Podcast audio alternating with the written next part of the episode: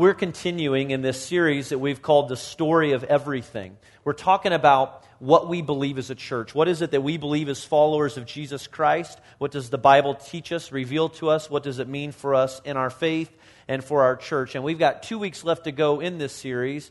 Um, but again, looking at the basics of our faith, you'll find that what we believe, and, and if you've been a part of this with us, or if you're just checking in this morning, that what we believe isn't a statement or a pledge or a set of statements to be memorized or, or something like that. But what we believe is really a story. It's a great story of God's work in this world uh, to bring people to Himself. And that's what we're looking at. Uh, we believe that it's, it's one story, uh, that it is a great story, and it's a story that gives purpose, it's a story that gives mission, it's a story that provides hope to every single one of us. Week one, we talked about God. And God is the main character in the story of everything. Uh, everything that happens in this world is intended to bring glory to God. Uh, he is relational to the core as we see that God is Father, Son, and Holy Spirit. We sometimes use the word Trinity, that He is relational to the core, that He is this community of love, and that because God is love, everything that He created in all of creation, you and me, God created out of love. That, that's who He is.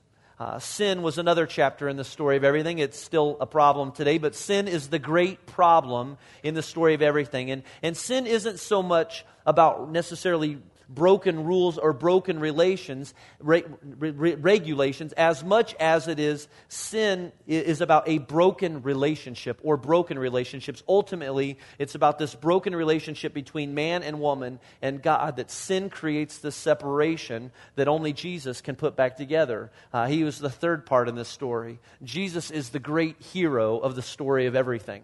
You know, every great story has a hero, and Jesus is ours. Jesus is the solution to the problem of sin. That God sent Jesus Christ into this world as the incarnation. The word incarnation means God Himself. That Jesus came. He is God. He was God. He came as God and walked this earth uh, in, in, in, and uh, helped to make a way for us to have a relationship with Him again. Jesus didn't come to just simply establish a new religion. All right, Jesus came to make things right once again with God. And when Jesus left the earth physically, the Holy Spirit came to take his place. The Holy Spirit is the presence of God in spirit form, fully God. And the Holy Spirit lives in the lives of Christ followers today. If you are a follower of Jesus, if you've trusted Jesus Christ with your life, if you uh, asked for his forgiveness and invited him to be the Lord of your life, then the Holy Spirit lives inside of you today. God himself lives inside of you. And it's by His power and His strength that He allows us to live our lives and, and to even carry out our mission as followers of Jesus and this church in helping people find their way back to God. Now, the next chapter of the story, and the one that I want to focus on this morning, involves the role of the church. Now, when I say church, it's, it's church with a capital C. We're talking about the whole community, the whole body of believers across this world today, that we are God's church. We are, we are one church, and God has a plan for this world that involves the church. And so I want to share with you an understanding of a church this morning that might be a little different, uh, a different little, little different take than most of us have ever heard about the church. But before I do that, I want, I want to start by talking to you about a particular place that exists in the world today. In fact, it is the deadest place on earth. And I'm not talking about where the Pacers play basketball or anything like that, but I'm talking about this place right here. We've got, we've got a picture of it. Uh, this is the Dead Sea. All right, the Dead Sea is located uh, in the Middle East today. How, how many of you have ever been to the Dead Sea before? We had one in the first service. Anybody around the room? Okay, we got a hand over here. Okay, uh, the Dead Sea, all right. And uh, if you've never been there before, maybe you've heard stories about it. The Dead Sea's pretty salty.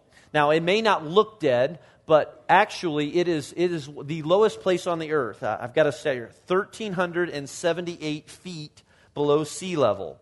Now, it's a body of water, and we usually associate a body of water with life, but the water here is so salty that no marine animal can be found in it. It's 31.5% salt. Now, just as a comparison, I was reading that the Mediterranean Sea, which is just nearby, part of the ocean, is 3% salt. All right, now you've all swam in the ocean before, most likely, or most of you have. Well, the Dead Sea is 31.5% salt.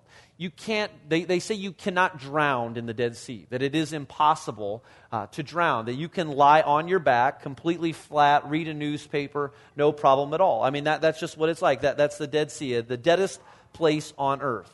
Now, there's, again, there's nothing alive in it. Now, you may be wondering what in the world the Dead Sea has to do with the church. Well, in the days before Jesus, the Israelites were the people chosen by God to represent God to the world. And in the Old Testament, we find a prophet, an Israelite prophet by the name of Ezekiel. And Ezekiel receives this vision from God.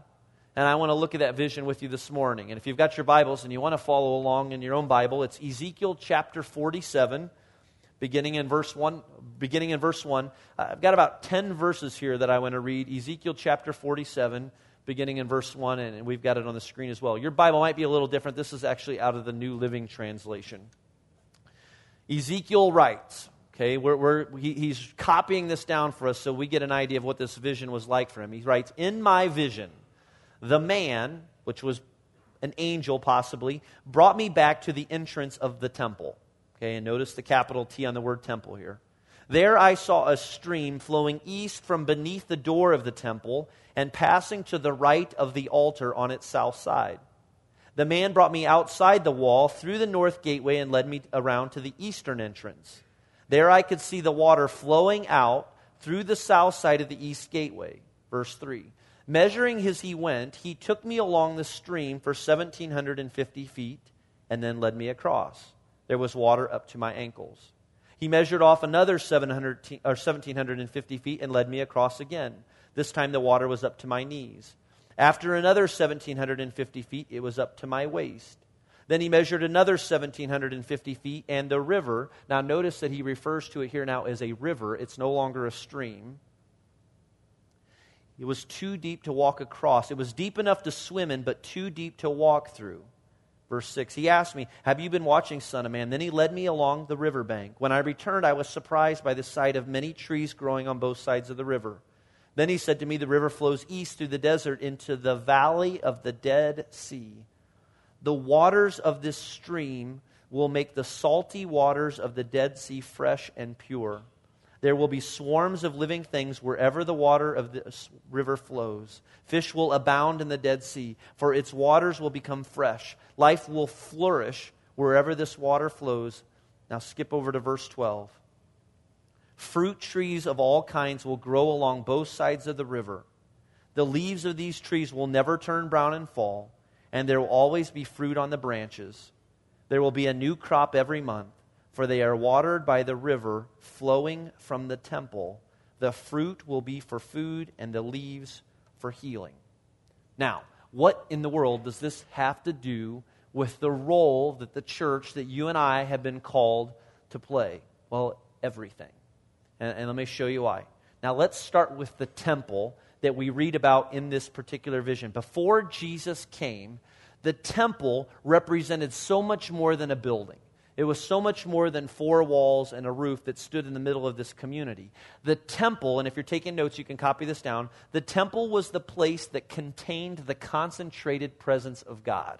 If you wanted to have an encounter of some kind with God, you went to the temple and it was administered for you. Now, this vision had to be a bit awkward for Ezekiel because if you notice from the text, it describes this stream. The stream uh, was described as moving away, flowing away from the temple. Well, up until this point in history, the temple was all about what was happening on the inside, what was happening within the walls of the temple. And eventually, this stream that, that Ezekiel is describing as it flows away from the temple, it becomes a river of life producing all of these things. You read about the trees and the fruits and, and all of this growth. And the fish and the trees and everywhere, including even in the Dead Sea. That in this vision, Ezekiel gets a picture that one day this river of life will flow into the Dead Sea and there will be life there once again. It is something to come in the future. So the vision describes a day when there will be life in the deadest place on earth.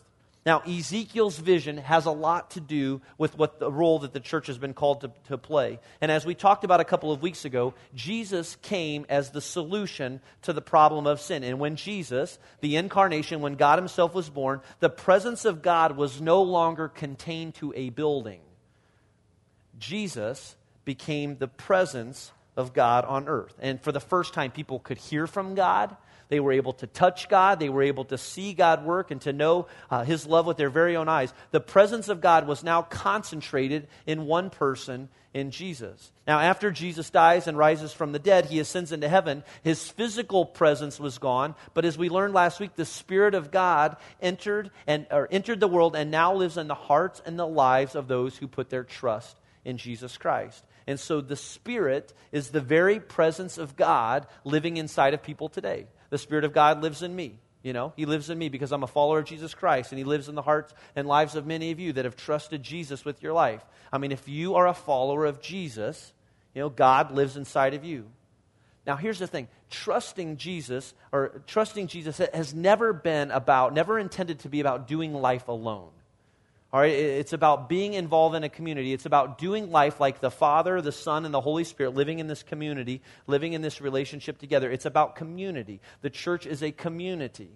All right, it's a, it's a representation of God on earth. And as we see in Ezekiel's vision, and, and I want you to get this, the church is supposed to be like a river that flows from God, bringing life to wherever there's deadness. Let's say that again. The church is supposed to be like a river that flows from God, bringing life to deadness. And we'll break this down a little bit more. The church plays an important role in the story of everything today and until Jesus returns because we are called, you and I, in our lives and how we operate as a church, but how we live our lives each day, we are called to flow like a river of life, bringing life and hope and change to broken lives, to deadness. Now, in the story of everything, Ezekiel's vision helps us to see a little bit more about the role the church is called uh, to play, the, the role that we're called to play. But I want to look at another place in Scripture that helps us understand this. Uh, flip over, if you would, to 1 Corinthians chapter 3, verse 16. Now, 1 Corinthians is a letter uh, written by the Apostle Paul to a young church in, in a big city, the city called Corinth. And this church had a number of problems, the types of problems that give Christians and give church a bad name and a bad rap today. Well, the people in this church were divisive. The people in this church were argumentative. Uh, this people, the people in this particular church were cliquish. Uh, they, they were hypocritical. The Apostle Paul even points out in 1 Corinthians that, one of the members of the church was sleeping with his own stepmother, which is wrong in every way. All right, but that's what was happening. And so the church at Corinth is pretty messed up. All right, and this church was missing the mark. Well, look what Paul writes to them and says. 1 Corinthians 3:16. He says, "Don't you know that you yourselves are God's temple and that God's spirit lives in you?" Don't you know, followers of Jesus, you know, people of the church today, that you yourselves are God's temple and that God's Spirit lives in you. Now, the word you here that he uses is not singular, it's plural. So it means all of us. It, it, it, pertains to those living in Corinth and, and those today. I mean, if the Apostle Paul, you know, were, were, were, from Kentucky or something, it'd sound, you, you all listen. You all listen. You all are God's temple. You know, remember where God, I lived in Kentucky for three years, so I can say that, so don't get offended if you're from Kentucky. But remember where God's presence originated in the vision, it originated in the temple. So hear this the church, and let's just talk about Genesis Church for a second. Okay, this is, this is for us, we'll personalize it. The church is not about meeting in a building or even in a warehouse for that matter. It, it's not coming together one time a week on Sunday to sing some songs, you know, clap our hands, you know, throw some money in the bag, you know, hear, hear, hear some preaching or whatever.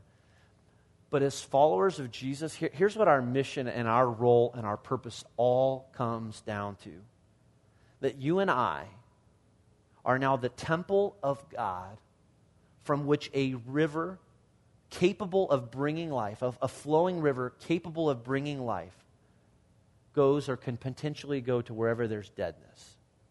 I mean, just as we see in Ezekiel's picture of this river flowing from the temple ultimately into the, the Dead Sea and bringing life to the Dead Sea, you and I are now the temple of God from which flows a river capable of bringing life to wherever deadness exists. That's the role we've been called to play. I got a little friend up here. I don't know if you guys have spotted him yet or not. I bought a fish this week. I've never owned a fish before, and somebody told me after the first service that if I stand behind it, you might even be able to see the fish because he's kind of dark or whatever. He's down here in the corner, I think. I think he's still alive. Are you still alive? Yeah, I see something moving there. So uh, it's a betta fish, and uh, we named him, uh, well, more properly Charles, but you can call him Charlie if you want to. So my, my, my boys helped me name him. But we, we bought a betta fish this week. Never owned a fish in my life before. Any, any fish owners or previous fish owners in the room? Uh, most people have, have done the, the, the, fish experience before. Well, the thing about Charlie is, and I think he's going to live in my office, is that for the most part, by living in this glass bowl, he's pretty well safe uh, from any predators. Uh, any harm or, or, whatsoever, and, and he just gets to live and eat and swim around and enjoy the rocks that we put in the bottom for him. And so, for Charlie, uh, this fish bowl is a pretty good place for him to hang out and to enjoy and do, and do life. Now, how many of you ever owned a fish that died? All right. Okay. So yeah, lots of. The, see, I, I almost think that that's kind of what's prevented me from getting a fish is knowing that Charlie will die. That there will come a day that he will die, and I'll have to carry him across to the great porcelain throne in the building and uh, flush him on to uh, to another life. But but Charlie's going to die. But for the most part, for right now, he's safe and I am his provider, and if I care for him, and if I feed him, and if I'll clean this bowl out once in a while and stuff, we might be able to get some years out of Charlie for the most part, if, if I'll monitor this and stay on top of it. But, uh, you know, for the most part, while he's safe, fish bowls aren't really conducive to life. Uh, you know, I'm not sure that Charlie was ever intended or meant to live in a glass bowl. That, you know, we, we think of fish living in a river or in a stream or in a lake or something like that. But, uh, you know, while he's going to die, you know, this isn't most conducive to life. But if I feed him, if I clean him, if I take care of not clean him, I don't think I have to clean him at all. I hope not. I didn't read that in the directions. Somebody have to verify that for me later. But, you know, he, he's going to die. Now, I know that all of you have had fish that never died you know, you didn't clean the fish bowl, like, and he lived for like another seven years, and you know, you checked out feeding him like, and five years later he was still going or whatever, you know. But that's the exception. But but this guy is going to die. I mean, fish in a bowl, you know, are on their way to deadness. All right, and it, it's going to happen, you know, whether, whether we whether we like it or not. You know, fish in a bowl are going to die, but fish living in a sea or a river or something, it's just completely different experience. You know, all new challenges and exploration. And, and while sure they have to work a little bit harder to find food and they have to deal with potential predators and all sorts of fish and dangers, you know, that fish living in a bowl don't have to live with. I mean, seriously, what fish wants to live in a bowl? You know, when you could go and swim in the river or swim in the stream or swim in the lake when there, there could be so much more. I mean, how cool is it really to live and exist in a bowl? Alan Hirsch is a writer, and he spends a lot of time thinking about the church and what it means for a church to be effective in reaching lost people today. Listen to what he writes. He says, Churches become sheltered, artificial environments, ecclesial fish tanks, which is just a fancy way of saying church fish tanks, that are safeguarded from the danger and disturbances in the surrounding environment. They become closed systems with their own peculiar cultures that have little relational, social, and cultural associations to the world outside. These closed systems are generally maintained by people, themselves significantly cloistered from the world, who feed the insiders and keep things stable, nice, clean, and free from disturbances. Now, here's what I believe that God's plan is for the church, but maybe even specifically for Genesis Church today. It involves this it's about the church. It's about Christ followers like you and me working like a river to bring life to wherever there is deadness. You know, in this community, in your surroundings, in your environments. Now, unfortunately, in many churches today, the church get turns in, gets turned into a fishbowl. It's, it's so easy for a church to just kind of create their own safe little environment be completely self sufficient, take care of each other's needs, and it almost as if it just becomes an act of survival. If we can just simply survive until Jesus comes back, then we'll be able to enjoy all of those benefits. But the danger in that is, I really believe that we miss out on our purpose and our mission as a church. Now, Fishbowl Church, on the other hand, is safe and it's predictable. But here's the thing here's the irony. If you are really going to experience what, what fish were meant for, what you and I were meant for, you've got to spend some time in the river. If you and I are ever going to truly embrace and have our hearts break over what it means to help people find their way back to God, we're going to have to be willing to spend some time in the river with people who might not get it, with people who are suffering, who are still lost, who are still searching for hope. I mean, we've got to be willing to go be light in a dark world. Now, how does this fit into the story of everything? Well, again, before Jesus, the presence of God was most most closely associated with the temple, was most commonly associated with temple. But today, it's the Spirit of God working and living and existing through you and me.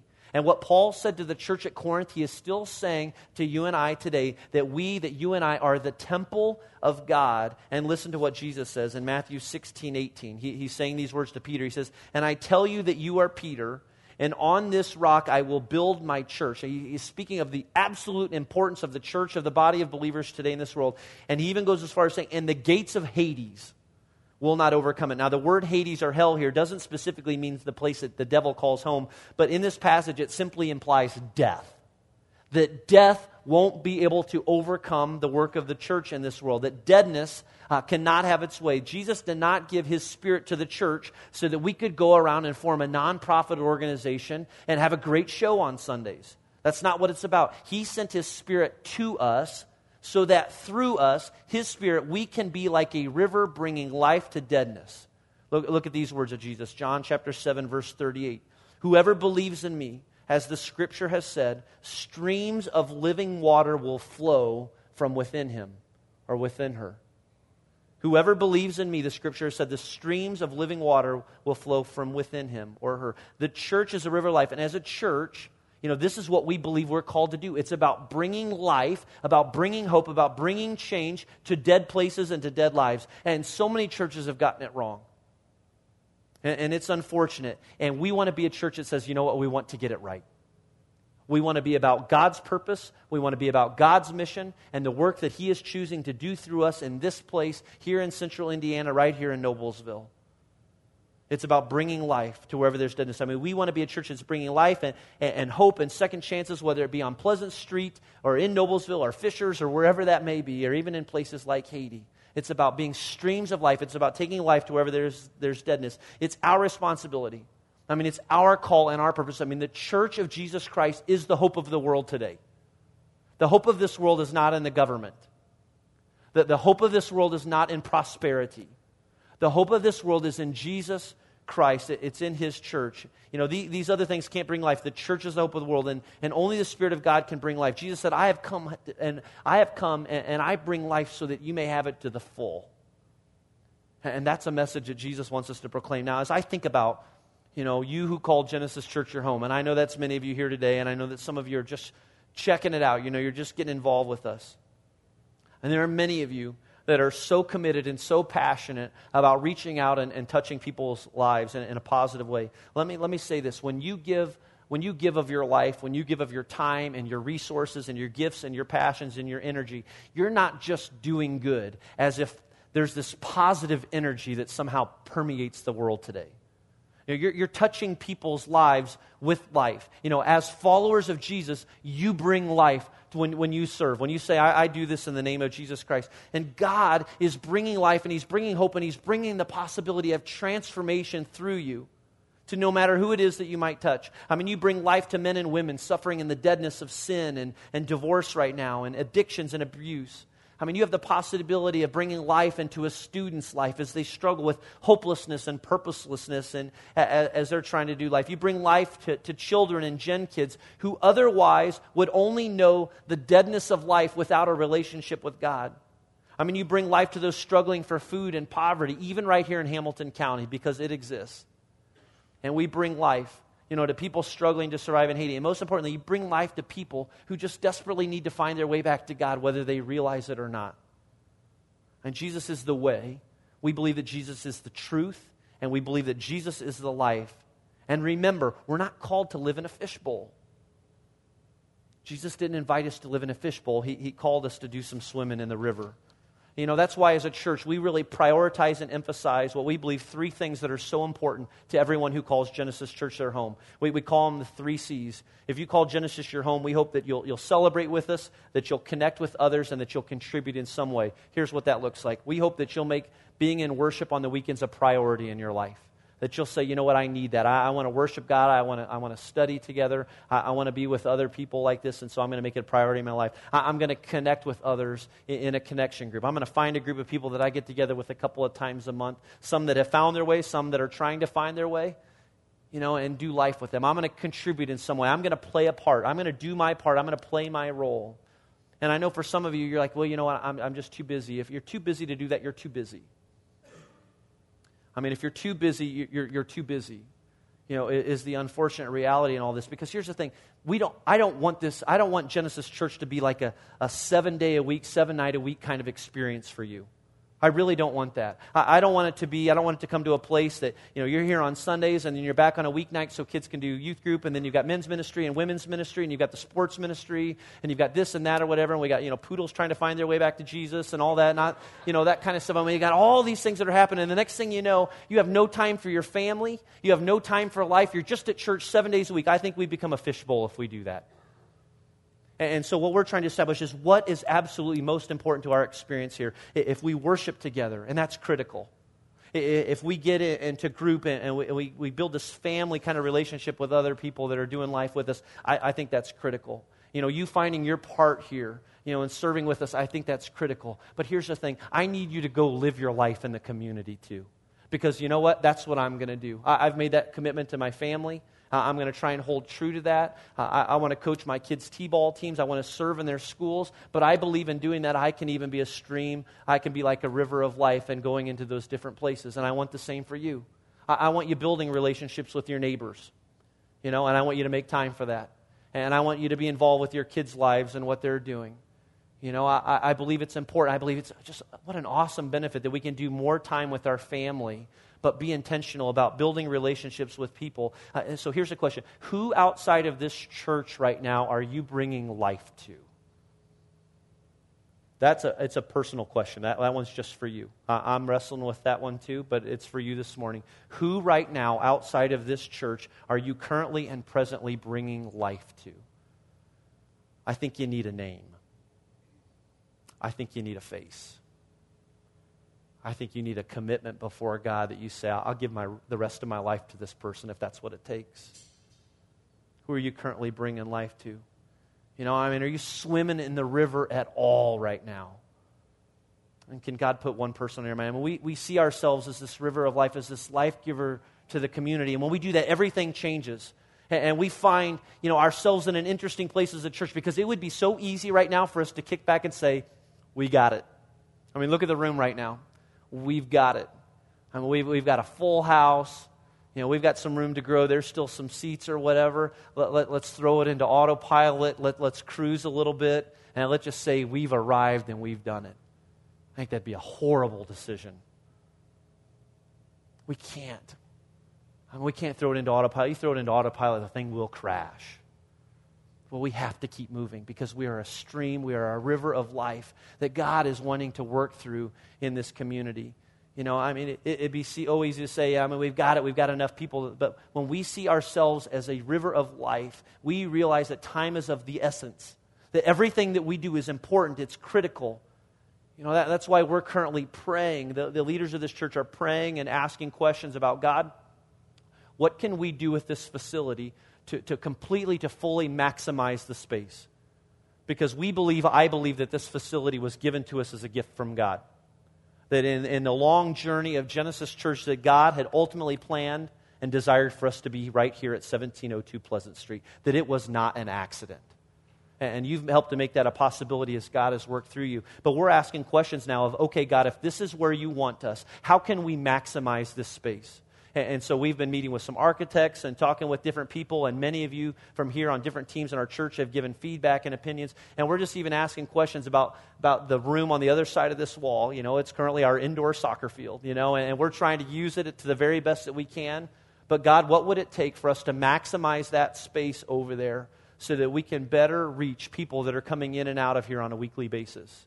And we believe that God's going to do great things. And in just the right time, God's going to lead us to a plan to finish off that space and to maximize this facility because we believe that it's a gift from God. It's a gift given to us. And we're going to be sharing with you more and more and, and inviting you to be a part of that with us. Now, is the church limited to a building? No, absolutely not. You know, is a church about four walls and a roof? No way. But this facility is a gift. This facility is an instrument, it is a tool to be used for God and for His purposes. Now, here's what I want to ask you to do. I, I want you, I, I want you to get the name and the face of somebody on your mind, and I want you to get passionate about it. And I want you to invest in them and give time and energy to that. And what I want us to be able to do as a church is to be ready and prepared for that day when they say, you know what, I want to check out services with you. I want to bring my family. Of how can we best serve families as they come in here? How, how can we make sure that we have as many seats as possible in this room, that there's always a place for one more? Because, friends, there, always, there, there has to always be a place for one more. We can never come to an end. We, we can't afford to ever say, well, let's, let, us let us just do the fishbowl thing. We've got what we need. Who are you bringing life to right now? Who, who is that person in your life? And how does God want to use you to reach that one person? You and I, we're, we're a river of life to this community, to everyone we meet. Let's go live out our purpose. Let's go be who God designed us to be. You know, if you're here this morning and you don't have a relationship with Jesus Christ, uh, it's, it's the greatest part of our story. Uh, that Jesus Christ came into this world to forgive sins and to give life. Uh, we're going to sing one last song here together this morning. And if you've got any questions about that, uh, if you'd like for someone to pray with you this morning, we'll have a team of people down front here after the service. Uh, we'd love to tell you about Jesus.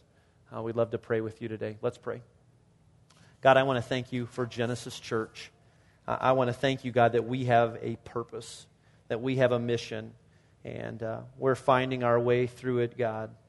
And we believe, and I know, Lord, that you're leading us, and we just pray for full speed ahead. Uh, but God, I pray that we would know and acknowledge and understand that it, it's not about something that we just elect to do and hope that it gets done. It's about making a personal commitment that, uh, that, that I get it, God. That, that you put a name and you put a face on my mind and on my heart. And that's enough motivation for me. And I pray that for my friends here today.